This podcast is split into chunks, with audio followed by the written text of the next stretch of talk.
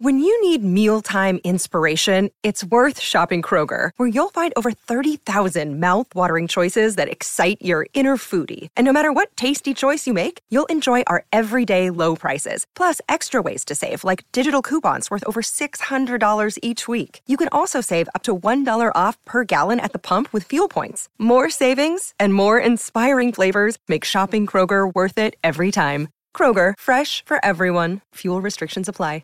Safeway makes it easy to save at the pump with your club card because you can use up to 20 cents per gallon in Safeway gas rewards at participating Chevron and Texaco stations. Get more mileage out of your grocery budget, up to 20 cents per gallon.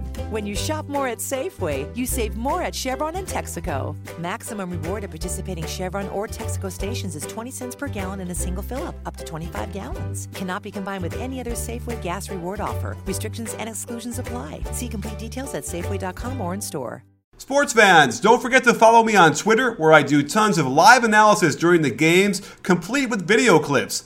Also, our premium show, Knicks Breakdown Weekly, drops every Tuesday and is over 20 minutes of the best Knicks coverage you will find anywhere. And today on the website, we're launching a new series called Rookie Report with a great article and companion video on Brandon Ingram. You in? What does the Lakers landscape look like from a very intelligent fan standpoint? How did Byron Scott manage the dichotomy between coaching young players and Kobe's farewell tour? And how does the political landscape shape up going forward? The only question left is say it with me. You in?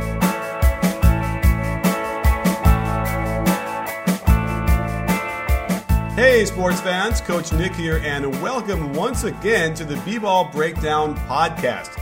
I am pleased to bring on the show today noted Twitter basketball pundit, even though he doesn't write for any publications, Matt Bilinsky somebody who uh, I've uh, been uh, interacting with not only in, on Twitter but also in person a little bit.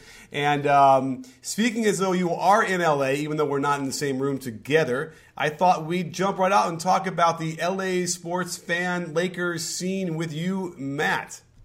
Yep. Um, happy to dive right in there. And, you know, I, I do uh, fondly remember our, uh, our in person coffee, Coach Nick. So, you know, I think we were really able to get our finger on the pulse of, uh, you know, what the vibe is in LA amongst the fans. And, um, you know, right now, uh, we're still kind of in this honeymoon phase where everyone's got some excitement about, you know, about Luke Walton, uh, about kind of, despite, you know, regardless of whether or not they'll admit to it, kind of being freed from some of uh, uh some of the ball and chain that was Kobe Bryant on the organization over the last couple years. Um, but you know, I can always find this kind of underlying skepticism there, and and rightfully so um, because you know I think that even just watching some preseason games um, and even acknowledging some of the progress, you know, a lot of the fan base is starting to really understand, you know, just how far away the team is, and uh, and kind of you know even through all the, the speed bumps that the organization has had over the last, let's call it 36, 48 months, um, everyone was still kind of expecting a, a rel- relatively quick turnaround. Um, and even though that we've, you know, got the velocity in the right direction now, um, I think a lot of people are starting to realize, like, well, wow, this team is still a few years away from even sniffing the playoffs. And what's really going to be the accelerator that's that's really going to get them back into contention, or at least sniffing, you know, the type of success that the franchise is used to. Well, are people talking about this notion, and I've tried to sort of put it out there, that there there is this theory that the Lakers uh, are tanking, or certainly are incentivized to tank one more year, and I think that nobody wanted to admit it for the last several years, even though looking back on it, how about this? Looking back on it, is it clear now, the Lakers fans, that this has been a tank job like the Sixers have been doing? Uh, absolutely. Um, nobody's denying that at this point. Um, you know, even going back to the Kobe contract, it almost kind of feels right now. You know, it was it was unspoken, but it felt like the tank contract.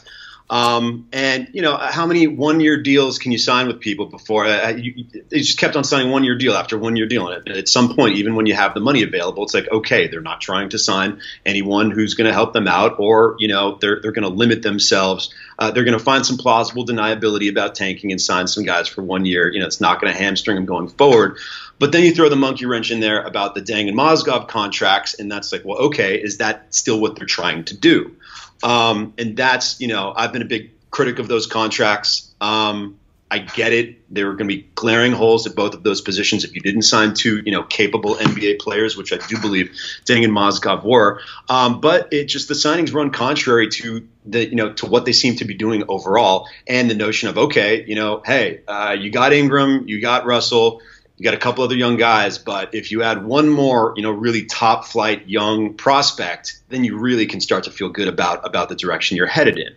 Um, but then on the flip side, you know, there's the interesting dynamic of what's going on in the league. So even though you know the you know the Lakers are trying to you know improve their lot um, with a couple of you know legitimate players, but did they really see the wind shifting in that other teams weren't going to be tanking and knowing that okay, we're going to go sign you know a couple okay and NBA veterans but we're pretty we're pretty sure that you know allowing this team to go through its growing pains, even with those guys, we still have a pretty good shot of being one of the five worst teams, or you know, let's be honest, even one of the three worst teams, and. Uh, you know they're going to be right back in the mix for a top three pick, just like they have the last couple years. And then if you go ahead and look at the teams and you look at the rosters and, and look at the Lakers prospects, even a pretty rosy scenario, you know, still a good chance that, that they're going to be right in, in the in the tank race. Right. And what's funny is that the Lakers fans can't possibly be used to this notion of building through the draft. I don't think they've ever really done it. Perhaps Byron Scott was like their big feather in their cap on the draft, and they, I think they drafted Worthy. Yeah. So they had they had it way back in the day, but you know they brought in Shaq. They had a trade for Kobe. They didn't draft him,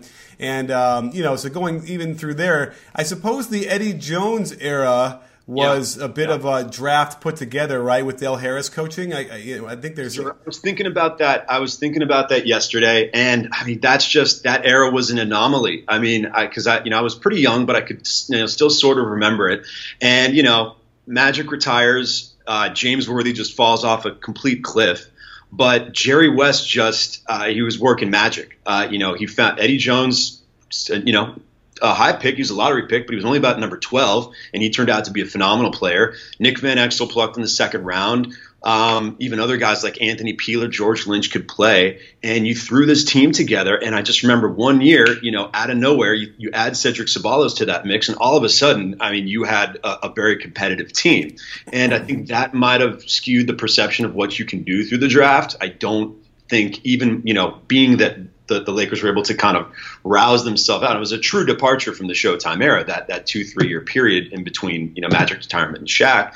Um, but I don't think that's illustrative of you know what you can expect going forward. I don't think people are necessarily prepared. And then you know if you go ahead and look at it now, where you know as opposed to those eras where the Lakers have been able to you know load or reload through some draft picks, they were able to they, they had the power of the purse and that's something that we truly utterly don't have right now and um, you know i think it's once again uh, getting past that first bout of excitement of finally having some forward progress once everyone starts thinking it through and seeing you know hey teams that are building through the draft like an orlando or utah even that's you know seems to be uh, at least approaching contention this is not a two three year thing I mean, this could take, you know, you misfire on one or two picks, and this is a seven, eight year process, and other franchises are used to it, and, you know, we're simply not. Right. And back then, if you're drafting, you're probably getting a guy who's at least a sophomore or a junior in college. And mm now, you know, especially if they get the pick, um, it's going to be a guy who is going to need another, you know, two years anyway.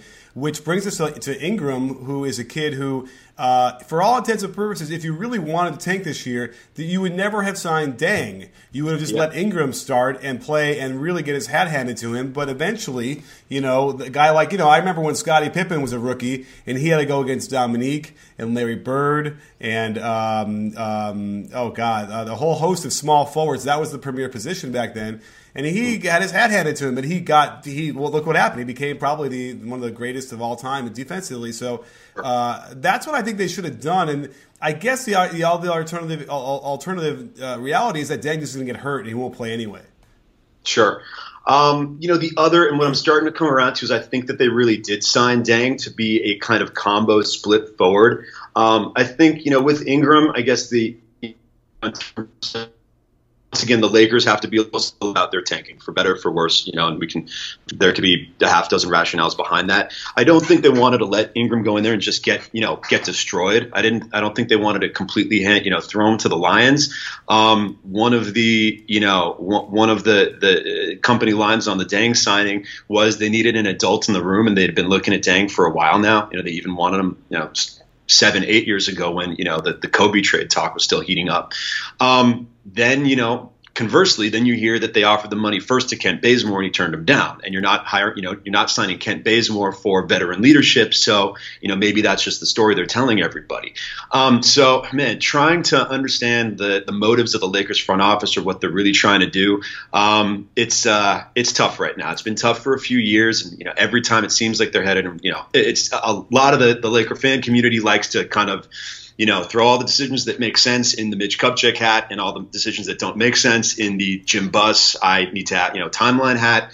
Um, but regardless of whether you can attribute it to those two guys, there's still a lot of decisions that seem to be at odds with each other. And, um, you know, signing Deng and even having you know what they're trying to do with with Ingram, even though I'm extremely high on him, and you know I like what they've done so far, at least what they appear to be doing so far. A lot of these these decisions seem to be at odds with each other.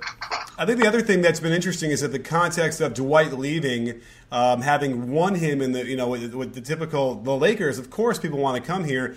I, I suspect that that might have given pause to people like DeMar DeRozan and even like Kent Bazemore who uh, who would you know I think Laker fans would have assumed in the past, oh, they're just going to come because it's L.A. Uh, it doesn't seem that way, and the only question now is is is it permanently like that? Has the landscape now tilted where you know the Lakers are not going to have that advantage they used to have just by nature of like being the, in, in Hollywood? Sure. Well, you, there is one factor, and you know, agents that I've spoken with can definitely confirm that you know a lot of agents are trying to persuade our are speaking out against LA for a couple different reasons. Um, hmm. You know, one obviously you can build a brand and you can you know generate endorsement and sponsorship dollars elsewhere. Um, high state tax rate. I mean, the tax rate in California. I mean, that's it's no joke. It's 13 percent if you're making a lot of money, and that's a real game changer. And the fact that you know that you don't necessarily want to uh, want to be in the spotlight and you know have the temptation of the nightlife and, and things of that nature. Um, do I think it's it's you know the the sheen and that competitive advantage has disappeared forever? I don't. And in fact, you know another thing that kind of irked me about the Mozgov and Deng signings, I think this was one transition year. I think they're kind of one year away from being able to get a little, you know, recover a little bit of that soft value in being a destination for free agents. Um, obviously, and I think the coaching thing was huge. Uh, I can definitely confirm from a number of, of reliable sources everything everyone thought about how much the players Byron Scott was true, and everything you're hearing about how much they love Luke Walton is 100% true. They, they love the guy. He seems to be the right choice. You know, uh, there, there is always the dichotomy between, you know, is he a guy who players love and is he a guy who also can coach? And we'll find out. But I think with, you know, letting the Kobe circus fade into people's memories, having one good year under a coach, a little more development from some of the guys. I think, and with a lot of, you know, Zach Lowe has said a couple years ago, um, there's nothing scarier around the league than the Lakers with with a lot of cap space. And I think if you would, you know, the Lakers with a lot of cap space, 12, you know, let's call it 10 months from now, um, with a little progress, I think they would be a very attractive destination. Um, I still think they're going to be more attractive than they have been. It's just that they have $34 million less after signing, you know, signing these two guys. So um, it's going to be it's it's going to be even a tougher test case in you know the 2000 uh, what'll be 2017 offseason, and it might even take another offseason after that and see what you know how they maneuver some of these salaries to really see if this is going to be a permanent thing. Yeah, I, I, agree. And there's nothing wrong with that per se. Every team should probably have their wilderness era where they have to struggle and everyone kind of forgets what the good times were like. And then and then on the converse, like when Philly gets good again, I think they're to get good pretty quick. Uh, they're all going to forget like the three years they spent tanking. I feel like this the memories are very short for um, everything in the world, and certainly in sports. Uh, you know, the, the Lakers will be right back on their on their bandwagons. Um, you know, and the Lakers stands uh, will will be open for business. You know, pretty soon. I don't think anyone's going to remember pointing to the Byron Scott era, and you know that much. That said, and we talked about this with the Kamenetzkys and that we released today was this notion sure. that like Byron Scott was hamstrung or handcuffed and he had to do what he did to to get the Kobe train going in his final year. But um, I I would have argued that they could have gotten the best of both worlds. They could have tanked. They could have let Kobe do his thing, and they could have let these guys play and gotten a yep. lot more experience and gotten better a lot quicker. Absolutely. I, am sorry. You know, uh, this was what we saw I love Kobe. I don't want to be too hard on him. But what we saw last year for various points was unlike anything we've ever I've ever seen in the NBA, and I've been watching a lot of NBA for the past thirty some odd years. Uh, sorry, 25 to 30, whatever. Um, it was a, it was a circus. It was you know what he was allowed to do in the shots that he was taking the first 20 25 games of last season. You didn't need to have that. You know there there was no there was no no test case you could look at and okay, you're a fading superstar and he's given a big leash, and you know, sorry, we're going to have to take our lumps. It seemed all com- incredibly manufactured, um, and it was just so extreme and so over the top that it just felt like you know, like like someone had been given a, a blank check uh, in writing that check for the wrong budget, and you know, and that's what they were doing. And um, you know, and and what they're you're seeing, he's. I think here's one one thing that is, is very telling. Byron Scott's shock at being fired was absolutely genuine. He he thought he was going to be given more time. He did not see this coming. Um, he thought he was doing the right thing, um, but clearly he wasn't. And you know, so there's a, possibility that the Busses and Mitch Kupchak are incredibly vindictive, and you know, told him to do this and forced him to do it, and you know, knew that he, they were walking him right into the buzz saw. Um, I don't know. I don't quite buy that. I think that Byron took what he thought he needed to do to an extreme. Um, it fits within his character and his perspective on on young players and, and on Kobe for a while. And um, you know, I, I, think it was just it was so extreme. He had to be genuinely behind it, and um, you know, it was just odd. And they, of course, could have played Kobe, you know, 28 minutes a game. Said, you know, listen, Kobe, take uh, seven bad shots a game instead of 15, uh, giving Russell a little more time. And there you go. I mean, he did it a little bit with Jordan Clarkson the year before. You know, he gave Jordan Clarkson the reins towards the end of the season, and you know, put some some faith, some faith and some trust in him. And um, it just it was just an odd scenario. So.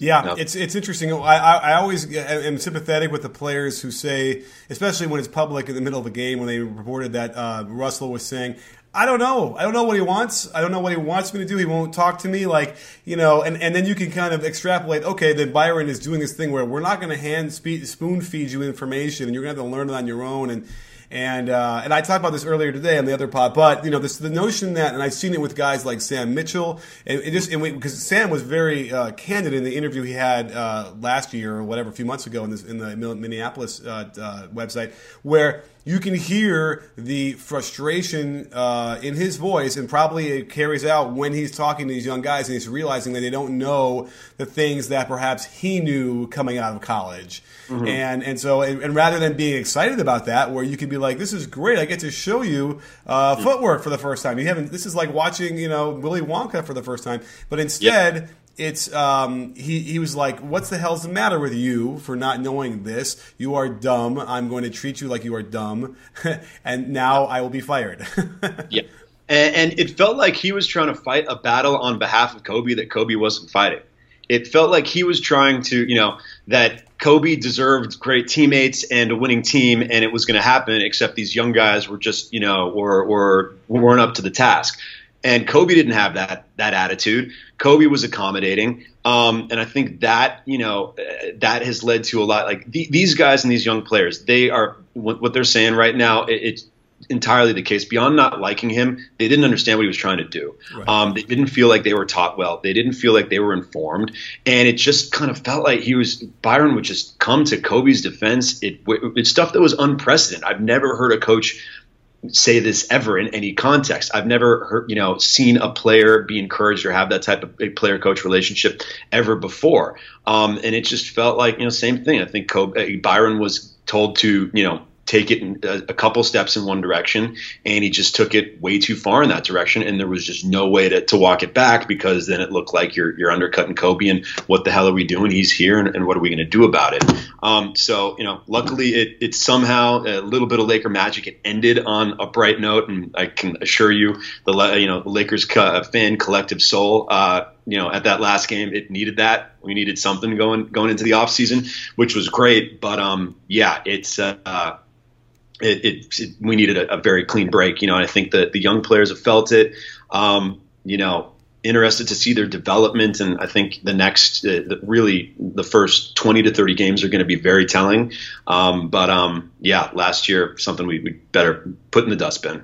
Uh, absolutely, and, and, by the way, I, am I'm, I'm no huge fan of Kobe, but that was magical to watch that live and see what happened uh, in that last game. So, yeah. Uh, yeah. sometimes the basketball gods do you know align the correct, you know, make sure things happen the way they're supposed to. Sure. Uh, although I, I, what I argued later was that you know because I believe that was the game that cost the Jazz the playoffs. Uh-huh. or maybe it was the game before. Like that, at that point, they knew they were. Maybe. Oh, you know, maybe what happened was.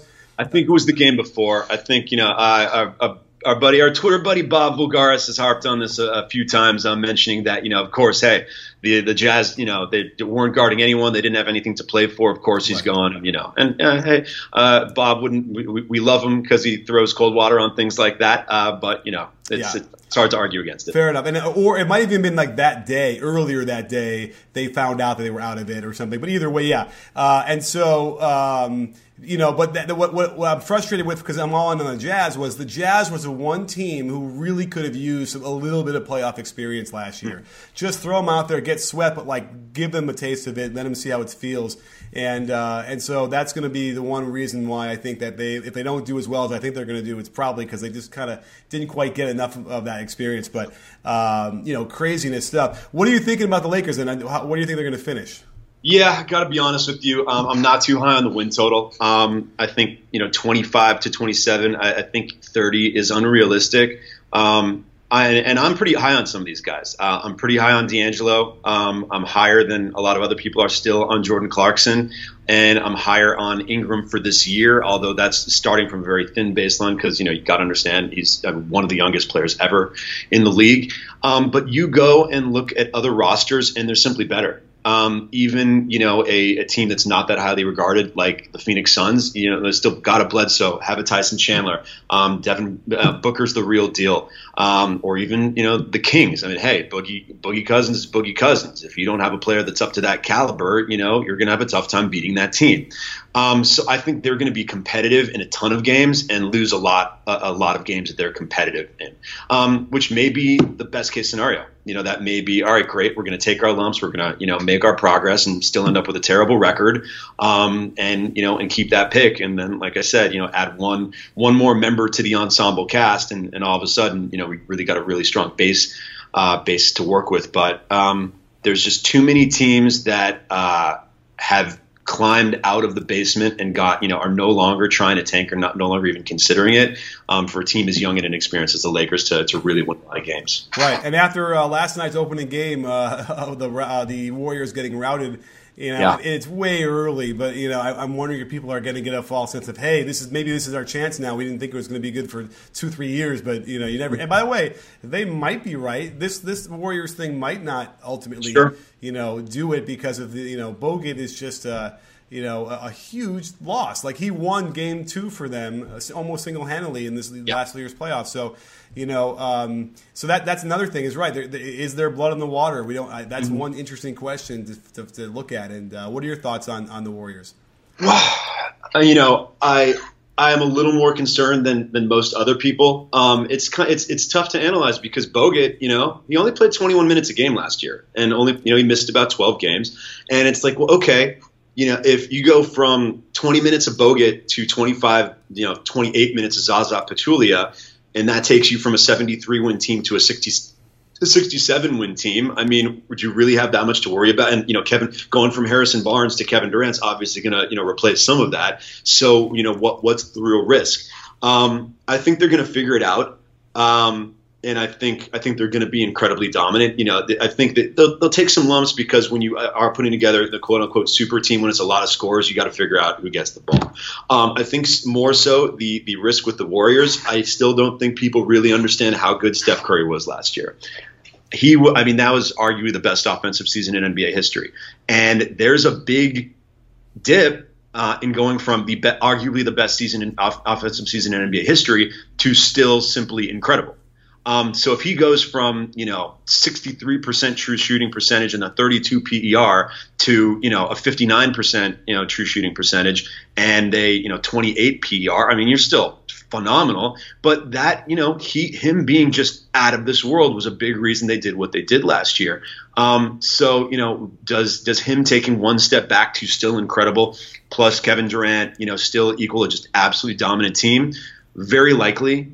Um, but you know, they, they do have some flaws, and uh, and Za, you can't really be encouraged by what you saw from Pachulia and from Varejao yesterday, and uh, you know, Iguodala is getting up there in age. Uh, I'm, you know, one of the biggest Iggy fanboys you're going to find, but he's 32. You can find, you can feel the offensive skills start to slip a little bit, and um, you know they'll they'll have some stuff to figure out. But uh, listen, I, am if you're putting if you put a gun to my head, I'm going to the Warriors seven days a week and twice on Sundays right now. Wow. All right. Well, yeah. I mean, I can follow all of that. It certainly makes sense to me, and uh, I just think they're going to need the 20 games to kind of get all sort of uh, organized and figure it all out. But yeah, it should be fireworks. And you know what? So what? They if they if their defense isn't as good as it's been, they'll win what 124 to 118. Like you know, sure. So, whatever. Like and now not, that's the, not talking about the playoffs, but certainly in the regular season they could have that. And that's what the MVPs are judged. I think you know I'm talking about Harden. I'm talking about some of these guys who might have a chance to win the MVP, uh, or even mm-hmm. Kawhi Kawhi Leonard, and they're all like, well, until he does it in the playoffs, which he has done in the playoffs, but um, it's a regular season award. The MVP is, is for the regular season, and like you yeah. said, the hate that came out for Steph Curry uh, in last year's playoffs was very disarming to me because. Uh, it just feels like you know he's that everyman. He everyone could kind of aspire to him being you know six three. He doesn't jump out of the gym. He's a skill. He's hard work. And yet um, you know it's been a it's been a backlash. Um, and I think we discussed this on Twitter for a little bit, which is just like it's a little bit startling to me because uh, because of that. It just seems like he would be the kid who at least would have several more years of goodwill before they turn on him.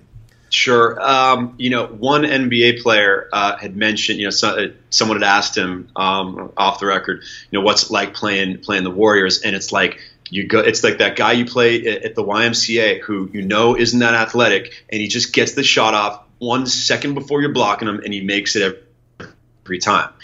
And that's the frustration for the players playing against the Warriors. Um, you know, true, however justified or not justified, and I think that bleeds through a little bit to the fan base. And I think they're they're kind of you know they're just like it.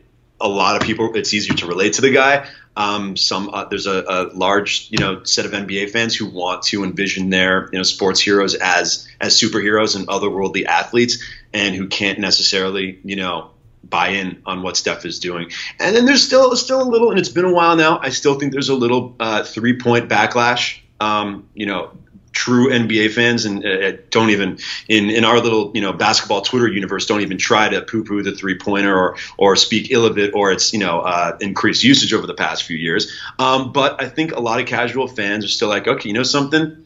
If this shot wasn't worth an extra point, Steph Curry wouldn't be as good. Um, and you know, there there was a time in the NBA that that shot wasn't worth three points and that it's not justified. Um, so uh, not something I agree with, uh, but I think that these types of things do do bleed into some of the Steph resentment. Wow. Well, speaking of resentment, I would be remiss if we didn't talk a little bit about politics as well, because certainly your, your voice on Twitter is quite loud and uh, very well informed, uh, and you take the time to actually engage uh, with some of the crazies, which is always exciting to, to follow.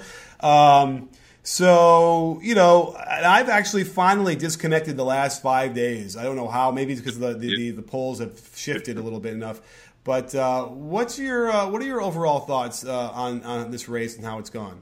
Yeah. Um, on the one hand, something that we've never seen before and weird trajectories and so many new dynamics that you know had not been been following the the traditional political channels of, of the past 30 years. On the other hand, um, kind of as I expected. Um, a lot, you know, when Trump was gaining a lot of momentum, I, I kind of just said, you know, something. I get it. There's 40% of the people are going to vote in one direction no matter what. And so that's what you're hearing right now. But the people who decide elections, the people in between the 40 yard lines, they're not, this is not American and this is not something that they're going to support. And at the end of the day, they're not going to vote for them. Um, and it looks like that is uh, appears to be uh, to, to be what's going to happen. Um, whether or not that would have happened without some shocking events like release of some certain tapes or this and that, um, you know, hard to say at this point, but I think something that's telling is every time, you know, most, most a lot of people who are into politics expect uh, anticipate that everybody out there is just into politics as they are, and they're not. Most people are going about their daily lives and they pay attention to politics only when it's you know really placed right in front of them. And every time during this election cycle that national events have occurred that have turned everybody's attention to the candidates, Hillary Clinton seems to get a big jump. The conventions, Hillary Clinton gets a big jump. Debate one, jump. Debate two, jump. Um, so I, I expected that to happen.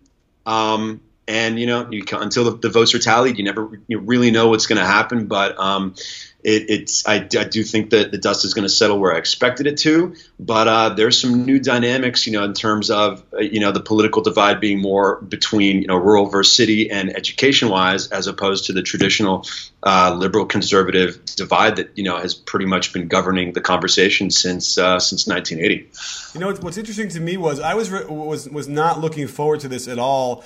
Um, whoever ran against Hillary, just because I felt like it was going to get really ugly uh, against Hillary, and mm-hmm. it has. But that isn't. I don't think what's bothered me as much. I think what ultimately made me so uh, disenchanted was how much um, support Trump did get said it was more of a thing like people backing Trump because I guess I'd already steeled myself for like what and he's pretty much done as is is as horrible a job as you can do as far as I mean if yeah. you're a Trump supporter you'd like it but like what he's done to Hillary and what he said about her and all these things has been about as terrible as you can get. That's what I thought.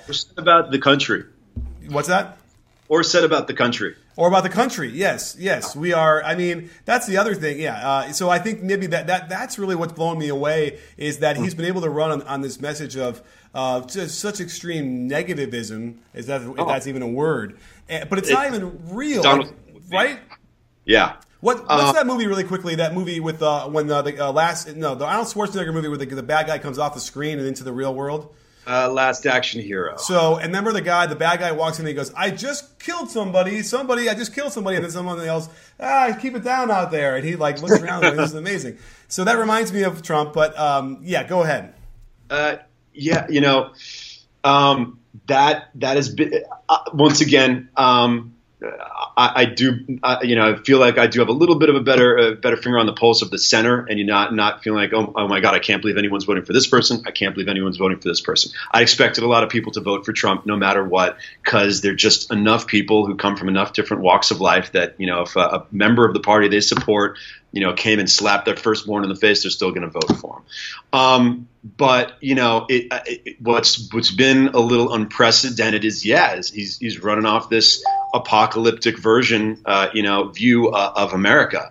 Um, and this, this, you know, a lot of Republicans, uh, you know, the Republican elitist punditry class um, they're like, wait a second, why, why, are the Democrats get, you know, we've been calling America haters, been able to use all, all our stuff, all our Reagan era stuff, you know, shining, you know, city on city on top of the hill and this positivity about America. And, and we've got this guy, you know, who's pretty much, you know, trying to go, uh, third world banana republic strong strong man on that like hey this country's a, a disaster and it's not going to survive and i'm the only one who can save you like wait when did this happen how did this right. happen um, and that that's been odd. Um, but I think that what it's been odd to say the least. So I think in certain circumstances, yes, you would have seen Trump getting slaughtered based on traditional factors. But then you've got this one other factor uh, that has kind of boosted his numbers and, and, kept him competitive, and that is that these a lot of blue collar workers who were you know former union people, um, people who would typically vote Democrat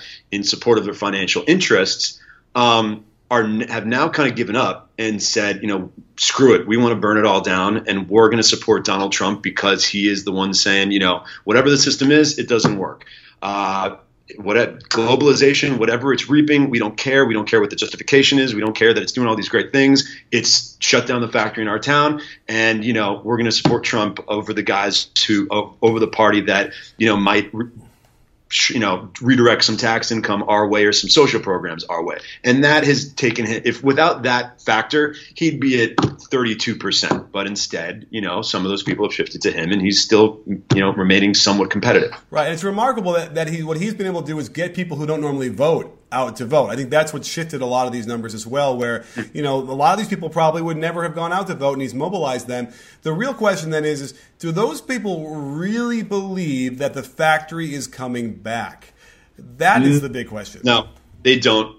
They don't. Um, it's just, it's a protest vote. It's, they, it's pissing off the right people. And um, a lot of them will admit to this. It's the same thing about the wall. The wall is a metaphor. Okay they don't think he's going to build the wall. The wall is I'm going to build the cultural and spiritual wall that you know is going to maintain the national character and this president, you know, this this uh, preserve the, the ethno character of of the country. And yeah, I mean, anyone who looks at it, like illegal immigration has gone down over the past ten years. Like anyone who's looking at that as what has ruined their life, like I understand there's some some issues with drugs. Um, flooding in from foreign, foreign territories, and you know that that can be attributed, and that's affected some people's lives negatively. I understand that, um, but you know, for most, they, they don't think it's it's they're not thinking it through enough, but they know that they know that the the people who are in power right now are not bringing back the factory, and they're also laughing at them and find them culturally retrograde, and they're saying, all right, you know, if if they're not going to give us respect, we don't care that this is not going to actually help us. Um, at least this, at least we'll feel somewhat empowered that we're sticking it to them. Right, absolutely. I mean, and that, that all makes sense to me. I, I, think that what we what people weren't expecting was, you know, just how many people would do that. And I think at this point, um, and then and then the method with which he did it would get those people to actually come out and do it. It's just is startling. Um, and the question now is, is, what does this mean for the Republican Party? I've been seeing a lot of these articles, and they all seem pretty dour, which to me as a Democrat uh, seems interesting because, gosh, it would be kind of fascinating if the Republican Party kind of disintegrated. Uh, I don't think that's going to happen. But, but yeah. can you imagine? Like, this is some real stuff here with Paul Ryan. Can't handle. He, he might not survive. Yeah, um, nobody. A lot of smart people have no idea where that's going. Um, how that party actually legitimately splintering. Um, if you know, if I had to decide, I'd bet against it. But I mean, there's a real, you know, a, a true, deep, and fundamental uh, schism there. Um, you've got you know you've got a, a class of people and a, a, lot of people who are either in the you know uh, conservative punditry who are you know right now elected Republican politicians who are still you know still Reagan era Republicans who are on the Paul Ryan tip of hey we're going to lower taxes and, and deregulate um, and be aggressive with our foreign policy. And you know no matter what happened with Iraq we're going to stick by you know we're, we're going to say it was the right thing to do um, and they're not walking that back. And you know, then you've got the Trump people. And like, listen, I mean, one thing that I, if if I if you force me to find a redeeming quality about Donald Trump, I would say that he was the first Republican to admit that Iraq was a mistake. And you'd be shocked how many Republicans are found that appealing a lot of people, you know, because they couldn't justify it. They're like, hey, we want a strong, you know, we want an aggressive military, but that was a mistake. Friends of ours, relatives of ours got sent to Iraq for no reason. Um, and that, you know, I've spoken with Trump supporters and that really appealed to them. So between that and, you know, Trump, even though he's just saying the first thing off the top of his head and whatever he thinks anyone would agree to, at least he is saying, oh, I'm going to maintain your Medicare and, you know, Social Security and these social programs and you can have your cake and eat it too. And if they thought it through, obviously it's not consistent with his philosophy and it's not realistic, but he's saying it. So how are those two groups going to reconcile? Um, and you know, and also now that that Trump that Trumpian faction has, you know, Breitbart's all in. Breitbart is not on the is not supporting the uh, you know, even pretending to support the the Paul Ryan wing of the the conservative movement or Republican Party, um, and having that split in the media, uh, it, the t- the tail could wag the dog. You know, this uh, the split in the conservative media between the you know quote unquote alt right and whatever on earth Fox News is or you know the National Review even is these days, um, that could that could be leading the split instead of following it. So um, you know, I, I, have no idea where it's going, but I think it's going to be something that you know we have not seen at least in you know the last half a century. Right, and it's kind of it's kind of made the Tea Party disappear. I, I feel like they're not even an entity God, anymore. God, you never hear about them anymore. It's unbelievable, right? Right. I mean, Ted Cruz is sort of the Tea Party, right? He was like the yeah. poster child, but uh, but yeah, it's not even an entity anymore. It's not the alt right has sort of become that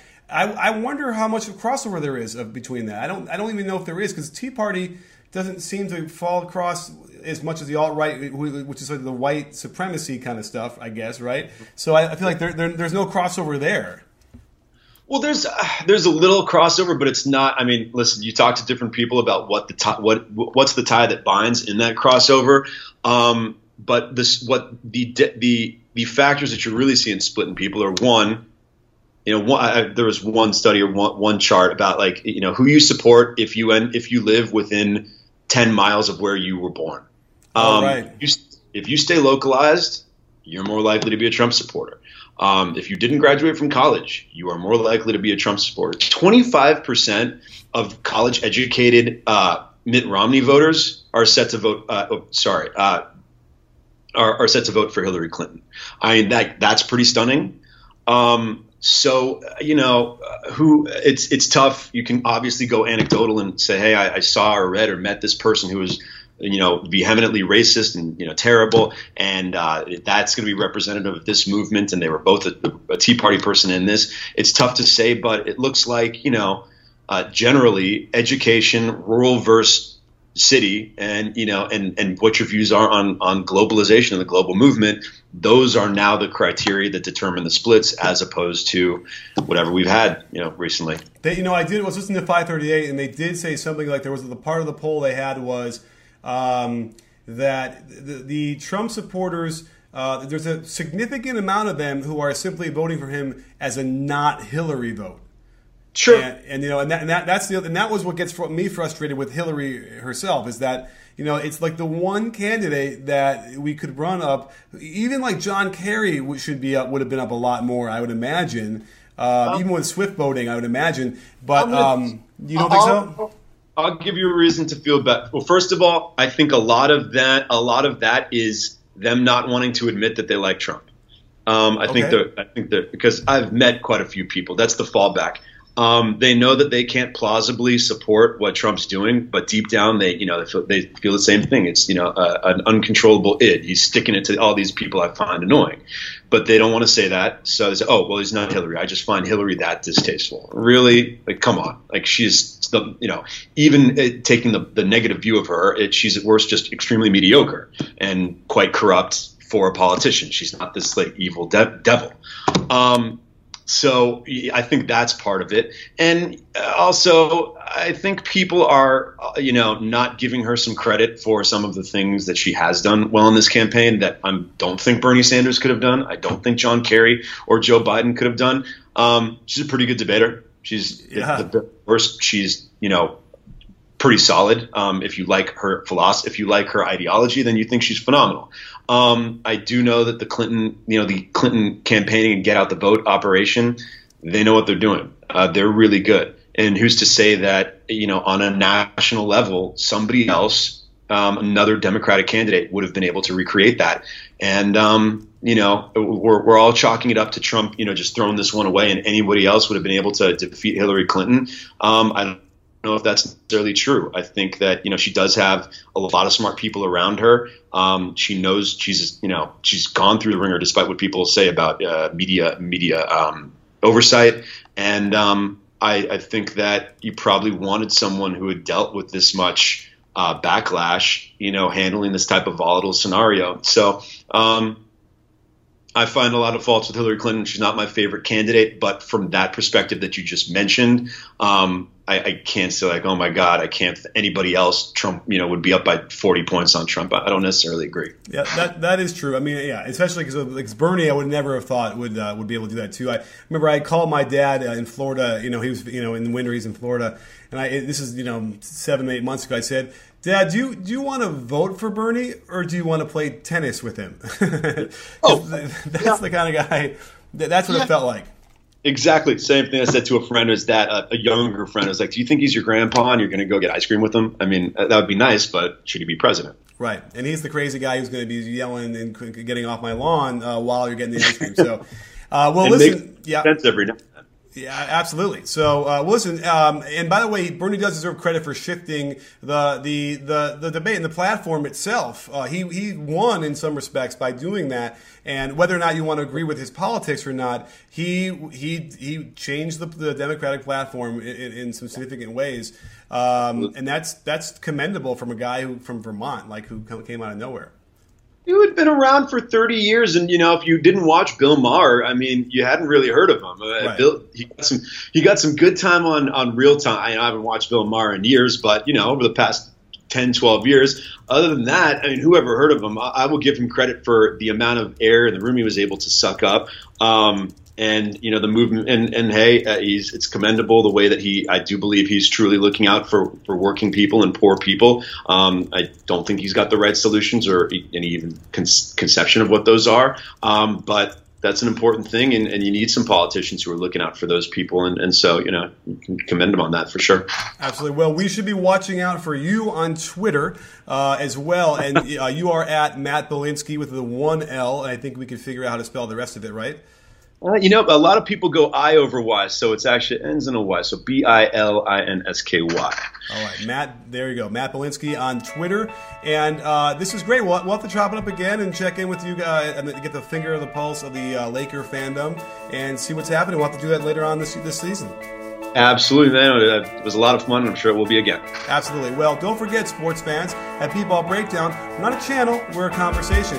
You in? Are you in, Matt? I am in, all in.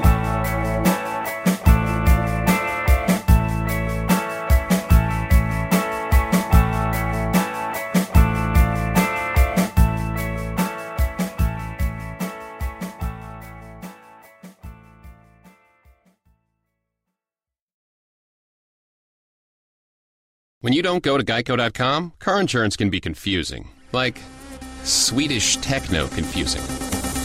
Bark, meow, meow. Dance with me, purple cow. Bark, bark, meow, meow. Ooh, you lovely cow. Geico makes it easy. With 24 7 access, all you have to do is go to geico.com and you could save money on car insurance. It just makes sense. Unlike, you know. Dance with me, purple cow.